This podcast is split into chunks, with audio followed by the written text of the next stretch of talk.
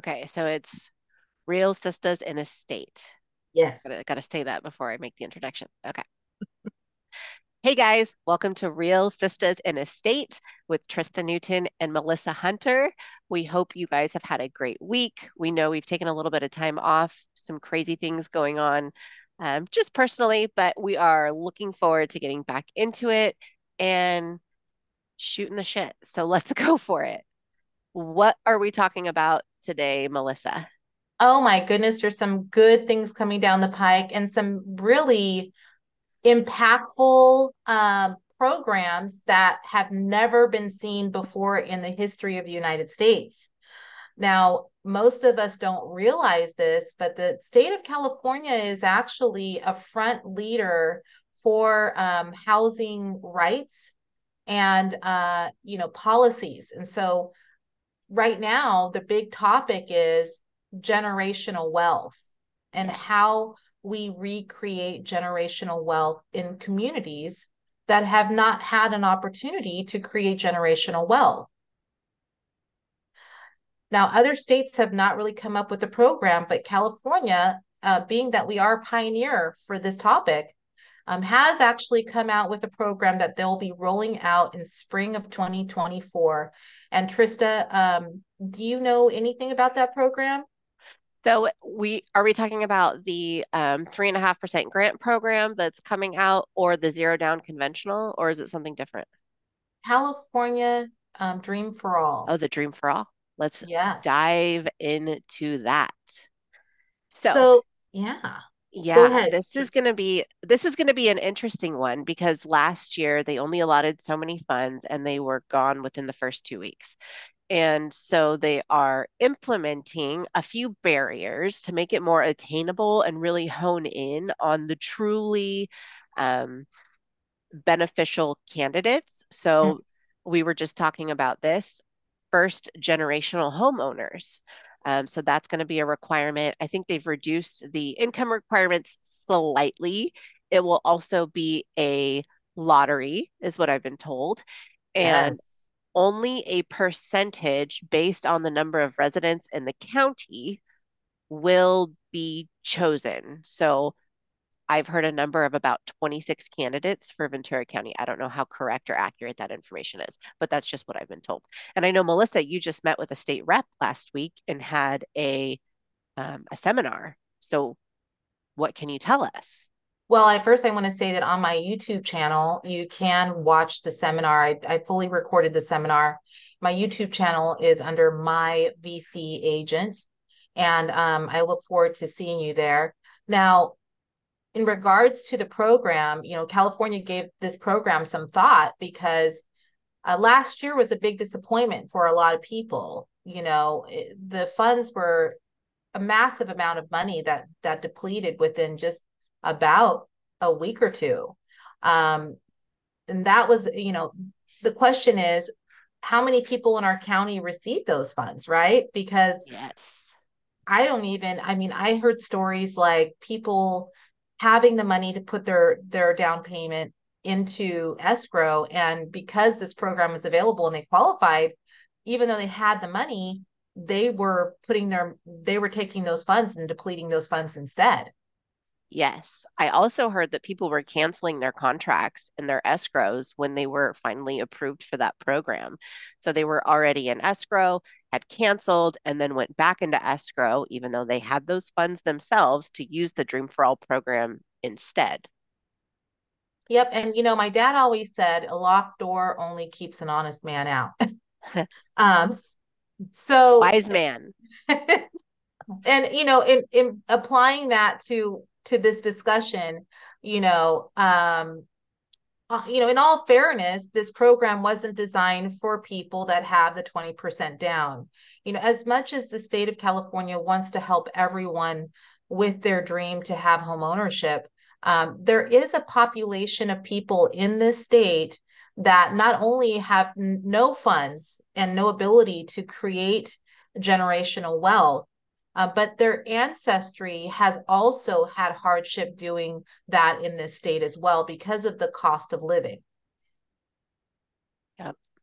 Now, taking people, you know, making them a priority is going to be a very, you know, interesting thing to see in this in this state because I'm sure people are going to make it about themselves and be disappointed about the fact that they won't qualify because their parents have home ownership um, in this in not only in the state but in this country. So let's talk about first generation a little bit. Um, first generation is is one spouse or or one person um, on the deed has to be first generation. So if you have a couple, uh, then one person can have parents and past relatives that have had home ownership, but one of those people cannot. Yes. So here's something interesting that I learned. If I, this is an actual situation that I'm dealing with. Um, I had a client who was previously approved. They um, wrote an offer and it was accepted on a Friday afternoon. And Mm-hmm. because it wasn't processed on that Friday, when they went to process it on Monday, funds had depleted. So they lost out on that property. Well, his parent, yeah, his parents own a mobile home. So we had to figure out um, it, how is that going to affect his approval moving forward? Come to find out, you can own a mobile home as long as it is in a park where you do not own the land, and that will qualify you as a first generational homeowner. Even though they own the mobile home, they do not own the land. So his parents own a mobile home inside of a mobile home park. They pay space rent. They don't own the land. So he's still able to qualify for the DREAM program. Wow. And I Yes. I do know too that if your if your family members are if you're first generation American in the United States and your family owns property in other countries, um, then you're still considered first generation as well. That first generation concept is only for first generation American owned properties. Yes. So, um, you know, we'll see what that program does. I mean, you know, the income limits are going to change, as you mentioned.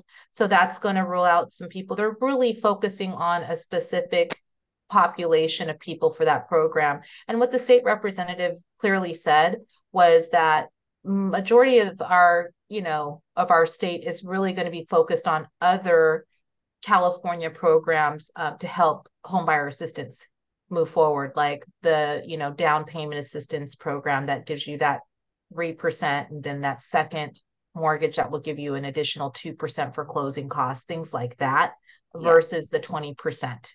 You know, that's for a specific group of people. Now, I'm glad that you brought that up. I think it is so wise for even if you're able to be approved for the Dream for All program and you meet all of the criteria, look at all your other options. It Mhm. may not be long term the best route to go, even though it is the largest down payment assistance program available. There are things that are drawbacks. So it's not all fabulous glitter and rainbows. There are things that you have to take into consideration, like the shared appreciation. Um, so, really weighing your options and asking the questions, talking to the right people is going to really be the most beneficial thing to do in that process. Mhm. I agree. I agree. I mean, you have when you pay back the 20%, it's not just 20%, but there's but it's a portion of your appreciation as well. Yes, exactly. So that could really hit you in the pocketbook. Now, of course, if you don't have the 20% and that 20% is getting you home ownership, then anything that you walk away with is going to be a benefit. But, you know, if you do have ability to put something into the the, you know, into the pot and then you only need 3% really or 5% and you can afford the payment, you might want to go that route just so that you don't have to pay back any of your equity. Yes. Mhm. And there's So, there's oh, there's city programs that are coming out. I know Camarillo's coming out with their down payment assistance program. Um, I think we're going to be seeing more of this come out with our issues on home affordability today. Most definitely. Um, I think that most cities have to step up and offer some sort of assistance programs. I think in this the county of Ventura, Oxnard is the the front runner for that. Yes. I think Oxnard has a really phenomenal program. I've watched people get qualified for as much as fifty thousand dollars Yes. down with the city program in Oxnard. Um, and then there's other cities that have made some new projects recently uh, for their city program that are really, really nice. Like Camarillo has those tri-level um, townhomes Yes. off of Pleasant Valley that are just gorgeous. So um, I'm really looking forward to seeing what these cities are going to do uh, moving forward for our uh, first-time home buyers. Likewise. It it really opens up possibilities for people that may not have had that possibility previously. So I'm very excited about it and um, I'm looking forward to it. I, I'm I'm truly excited to see how things play out this year in our real estate market. Yes, definitely. And I, you know, I want to just invite anybody that has any questions about first time home buyer programs, home ownership to speak to Trista and I about it. Um, make comments, respond to our podcast with any inquiries that you have. We'd love to help you. Please do. And you can find all of our information on our our Instagram, on Facebook. You literally can search Melissa Hunter Realtor and she will come up, Trista Newton Realtor, I will come up. You we're everywhere. As a real estate agent, our information is everywhere. So however you feel comfortable reaching out, please do. We are here to help you. Not many people know what our job is as a realtor. We don't just open a door for you. We are here to guide you and educate you so you're able to make the best decisions for yourself. Most definitely. So now that we we've cleared up some some new uh some new products that are coming out with the state of California and and talked about some parameters there. Let's talk about something fun, Trista. What's what's going on with uh with some some fun things that we want to talk fun about? things. Where, where do you begin in the real estate industry with fun, right? It, there's so much that we can dive into. Let's let's talk about nosy neighbors. Ooh, nosy neighbors. Nosy Yes. neighbors. So it's one of my favorite things when you're holding an open house and somebody comes in and they say, you know, you greet them, hi, how's it going? They're like, oh, I'm just a nosy neighbor. Um, it's one of my, it's just so funny when they they have to identify themselves as the nosy neighbor. We like really we don't care, right? Like there's so much opportunity if another homeowner in the neighborhood comes in and wants to talk to us. So it's not like, oh, it's a nosy neighbor, but they just feel so obligated to tell that, oh, I'm just a nosy neighbor. Um, but it's funny, is it not that people want to see what their neighbors' houses look like? Oh, I've, you know what, in in the past, hold on one second, Trista. Let me see if this door is closed. Hold on one second. Sure.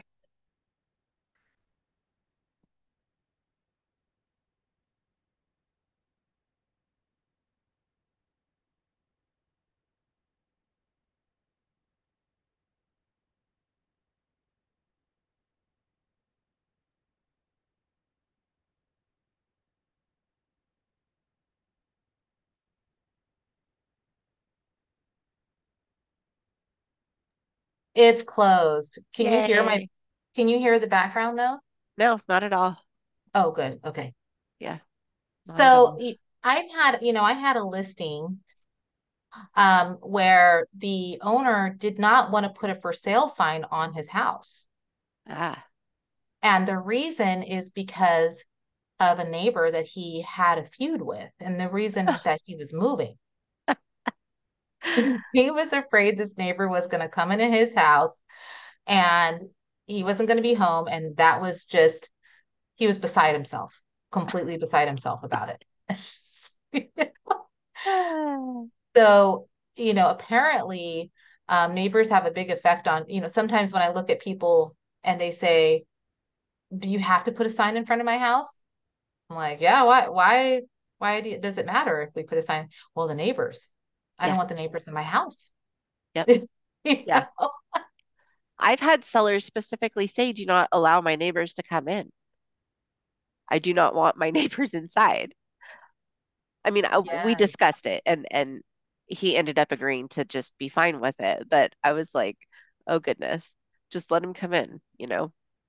I think my biggest turnout on neighbors was in Hueneme Bay, 55 and older. Yes.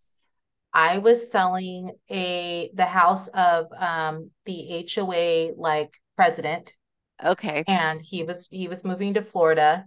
Um they had a really nice place, but sure enough, every time I opened that door for an open house, I probably had, you know, a like probably 10 neighbors Yeah. coming into that house, sitting on couches, Yes. drinking coffee, just congregating in his house, like as if they belong there or something.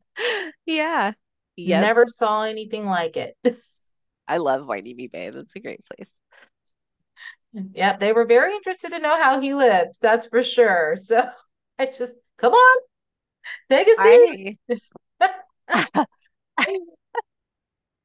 I had an open house where there was a little too nosy of a neighbor to the point that I got a little nervous on what was going on. So she spent so much time.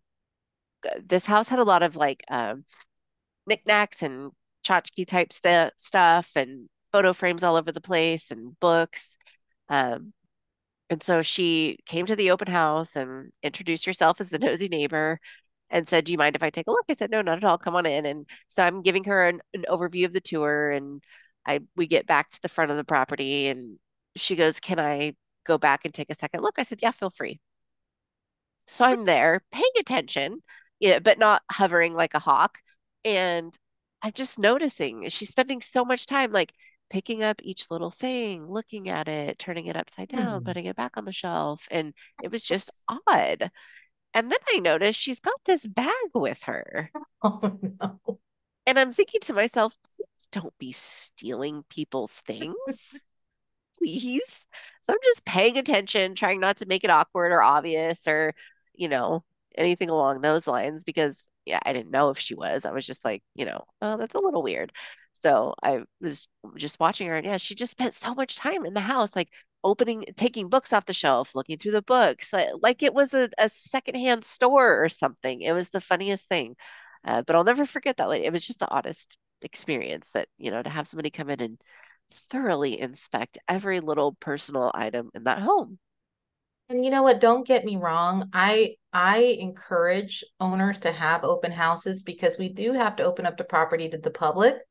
Um, Yes, I do feel for for owners that have these type of neighbors where they're just not your traditional keep to myself and you know knock on my door if you need a cup of sugar type neighbor. yes. Um, but you know there there's definitely been some experiences with neighbors that I've been really surprised about and I don't think any open house that I've ever had has not had one or two neighbors come by They always do. They always do. and they do it like quietly too like almost you know like they don't want the people to know that they came by they just want to they want to peek in They just want to peek in. Yes. And a mm-hmm. lot of people truly just want to see the space. Like, oh, I have the same floor plan. I'd love to see what they've done with it. Or I know they were doing a remodel. I'd love to see how it looks. Um, you know, so there's legitimate reasons that they want to come in without coming over and knocking on their neighbor's door and being like, hey, do you mind if I take a look at your house? Um, so, but yes, it is imperative to have the public come into your house when you're selling it. Most definitely. I actually um I actually think that I've I've sold houses through the open house on many occasions, especially with this market where you know people have to drive at, from out of town. There's a lot of people coming in the area from other counties and buying property. Um, and the only time they have to look at property is during an open house where they have that window of time. So it's very important. But yes, our nosy neighbors are something to be uh to be watched for sure. Yes. Well, uh, you know, that really concludes our show, unless Trista, you have anything else to talk about. I don't think so. I think that's good. I I really wanted to just get on here and hang out and, you know, chit chat, talk about some things, have some good laughs and get ready for our upcoming week. I'm sure you all are doing the same. here's a here's something we could talk about. Successful Sundays. Do you do something like this, Melissa? What about successful Sundays? So I I have time blocked on my calendar. So I'm very um everything is on my calendar. And I have a two hour time block every Sunday from four to six, and I call it my successful Sundays. And so it's the time that I give myself to fully prepare for the week. I know what I need to do. I review my calendar. I make any lists that I need. I have everything prepped. If there's anything I can do in advance, like, oh, I know I need to send an email on Tuesday regarding a certain you know, subject, I can schedule it to go out. So I use the time to just really prepare, um, write down my goals and affirmations for the week so I know exactly what I need to do without having to think about it. I like that idea. I'm looking forward to my successful Sundays. I've missed my last couple Sundays and I'm excited to feel good going into the week.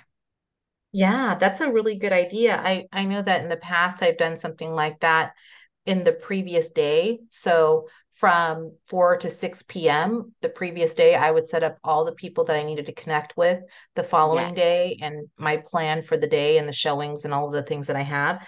Um, and I think that successful Sundays is something that I will definitely implement. I do have this thing called Thankful Thursday that I Oh, do. And on Thankful Thursdays, I ha I choose three people, companies, whoever to thank. And amazing. That could be from phone calls, emails, personal cards, whichever way that I'd want to do it, but it just keeps me thankful every single week. And so my Thankful Thursdays is something that I have traditionally done every week. I'm gonna implement that. Yeah, it just That is you so sweet. It and you you wouldn't believe how many people you realize that you have to think during the week when you start to realize, you know, to try to get the two those three, yeah three turns into five, then it turns into six, and uh, so on and so on. that's really awesome. And what an excellent opportunity to be able to connect. I think that's what so many people are lacking is connection these days. So that's really cool. I like that idea.